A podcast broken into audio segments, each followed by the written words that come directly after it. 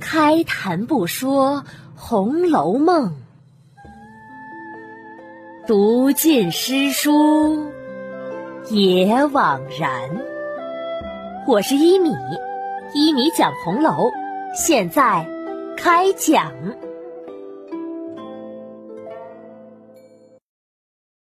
第三百三十四集，绛云轩里照将飞服。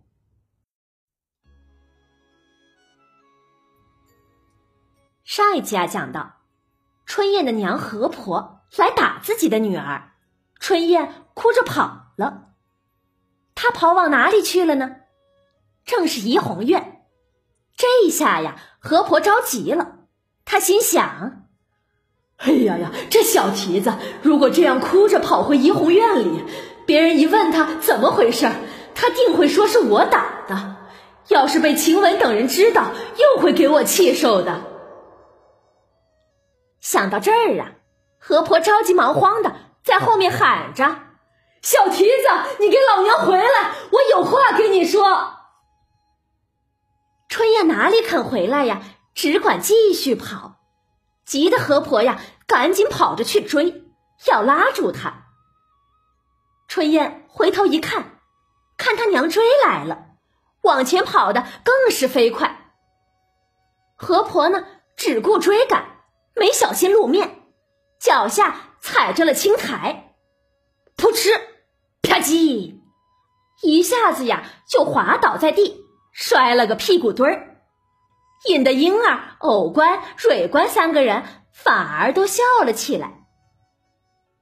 婴儿此时啊也站了起来，心里有气，便把那些柳条、鲜花什么的都赌气的掷在了河水中，自己带着偶官、蕊官回恒芜院去了。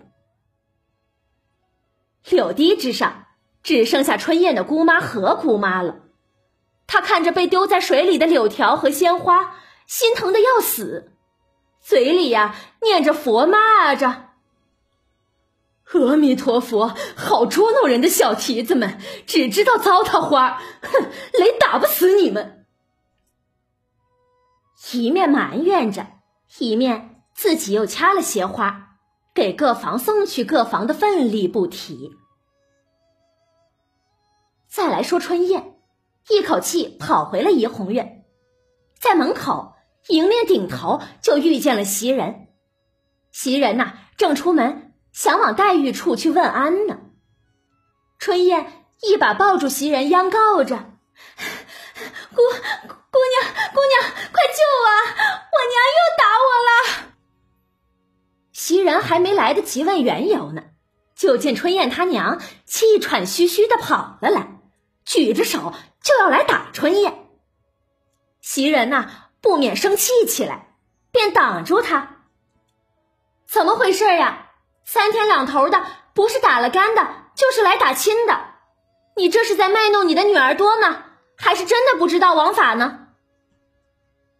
何婆在怡红院也干了几日了，平日里呀、啊，她见袭人不言不语的，是个好性子，便不怎么怕袭人，因此啊，就嚷嚷着：“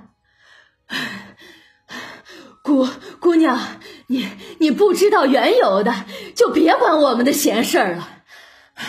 这这小蹄子都是被你们给惯坏了。”都不知道老子娘了，这会子还管什么呀？说着又绕过袭人来打春燕。袭人呐、啊、被气得满脸通红，一转身进了院子，见麝月正在海棠树下晾手巾呢。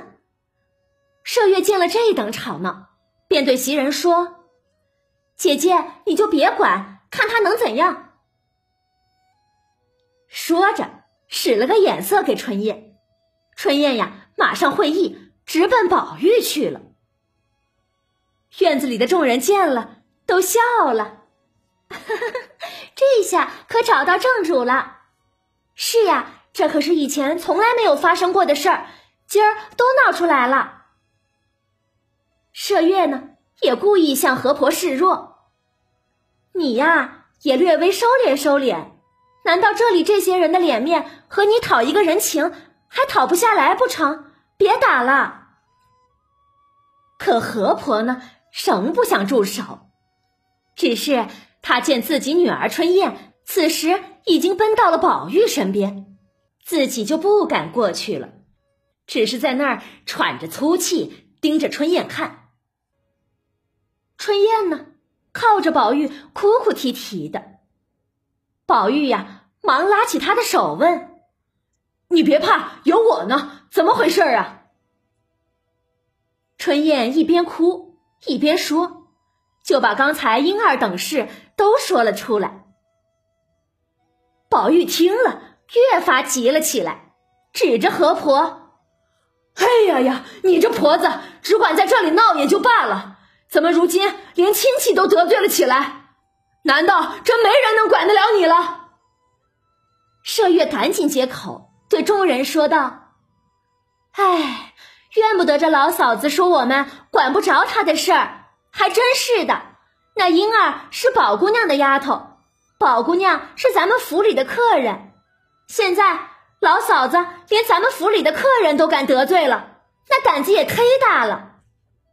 看来我们以前管她也是管错了，我们不该管，也管不了啊。如今只能去请出一个管得了的人来管一管了。也许那样，这老嫂子才能心服口服的，就知道规矩了。”说着，回头叫来一个小丫头：“你去把平儿给我们请来，如果平儿不得闲，就把林大娘叫了来。”哎，那小丫头应了一声就走。院子里的众媳妇啊，都上来劝：“嫂子呀，你快求姑娘们叫回那孩子来吧。”“是啊，平姑娘如果来了，可就不好办了。”何婆此时啊，脑子已经发昏，她脖子一梗：“哼，凭你是哪个平姑娘来，也要评个理不是？没有娘管女儿，大家管着娘的道理。”一个媳妇呀，见他如此糊涂，就提醒着：“哎呀呀，你当是哪个平姑娘啊？是二奶奶屋里的平姑娘，她有情面呢，说你两句也就罢了，可万一她一翻脸，嫂子你就吃不了兜着走了。”正说话间呢，只见那个去请平儿的小丫头已经回来了。“平姑娘正有事呢，问我干什么，我就告诉了他这边的缘故。他说，既然这样，先撵他出去，然后告诉林大娘，在角门外打他四十板子就是了。”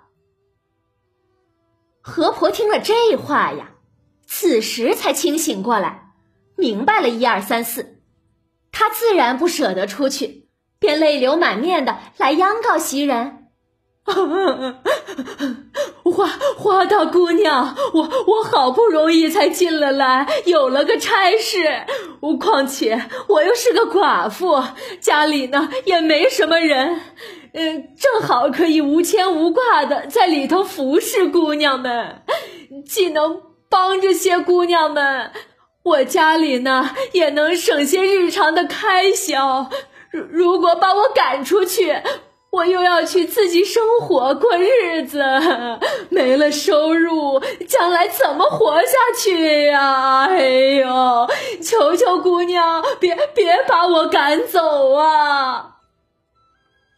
袭人见他说的可怜，心软了，便叹了一声：“哎，你既想要在这里，可又不守规矩，又不听话，又乱打人的，这以后天天和你有吵不完的架，如何是好？也会叫人笑话的，失了体统。”晴雯一摆手：“嘿呀，理他呢，打发他去了才是正经，谁有功夫和他去对嘴对舌的呀？”那婆子见了，还只是来继续央告众多丫鬟们：“以前是我错了，我我该死。可既然姑娘们教导过了，我我保证以后一定改。姑娘们行行好，积积德吧，原谅我吧。说着又来央告春燕，燕儿啊，这起因就是因为我打你而起的，可终究我不是没打成你吗？我如今反而受了责罚，你你也替娘说说话呀！啊啊啊、宝玉见他如此可怜，叹了一口气，只得留下了他，并吩咐他不可再闹了。何婆听了，忙走到宝玉跟前，给宝玉行礼谢过，又一一的谢过了其他人等，这才下去了。过了一时啊，平儿处理完那边的事儿也来了，进了怡红院，问刚才是怎么回事啊？袭人忙说：“哎呀呀，已经给处理完了，不必再提了。”平儿点点头：“嗯，得饶人处且饶人就是，能省事将就的就省些事罢了。”唉，这主子们才去了几天呀，各处大小人儿都成了鬼，都反了，一处事儿没了呢，又出一处的事儿，叫我呀都不知道该管哪一处了。袭人忙问：“啊，我只当我们这里算是反了天了呢，原来还有其他几处啊。”唉，是啊，你们这算什么呀？我刚才正和甄大奶奶算呢。就这三四日的功夫，一共大小出来了八九件事了，你们这里只能算是极小的事儿，甚至都算不上数来，还有其他更可气可笑的大事呢。不知平儿会说出什么更可气可笑之事呢？欲知详情啊，请下一集继续收听一米播讲的《红楼梦》吧。本集啊，曹公写的标题非常俏皮，叫绛云轩里照将飞服。这个绛云轩呢，我们以前说过的是宝玉卧房的名字，这个名字略微带些阴柔和温情，但是曹公呢却在他后面把军队里的词给用上了，叫照将飞服。这个将就是将军的意思，这里指的是平儿。服原本是调兵的兵服，这里指平儿没来，可却来了命令。曹公把绛云轩和照将飞服放在一起来用，看着虽然有些戏谑，可最后啊，平儿的一番话却点出了这标题背后的隐喻，那就是贾府已经乱套了，进入了如战争一般的局面。另外，上一集有朋友看了我画的春燕的家庭关系图以后，就提出了一个疑问，那就是春燕的娘是何婆，她的姐姐是夏婆，这姐妹两个怎么不是一个姓呢？我想啊，有两种可能。第一种可能就是，这两个姐妹并不是亲姐妹，而是表姐妹，因此呢，一个姓夏，一个姓何。第二种可能呢，就是她们是亲姐妹，可是一个嫁给了夏家，一个嫁给了何家，因此一个叫夏婆，一个叫何婆。我是觉得呀，第二种更有可能。正因为如此，在原著中，春燕的姑妈，就是那个在柳堤上打春燕的婆子，是没有出现名字的。因为她是何婆丈夫的姐妹，因此呢，我就叫她何姑妈了。好啦，今天的内容啊，就讲到这里了。免费播讲，欢迎转发，持续更新中哦。晚安了，朋友们，再见。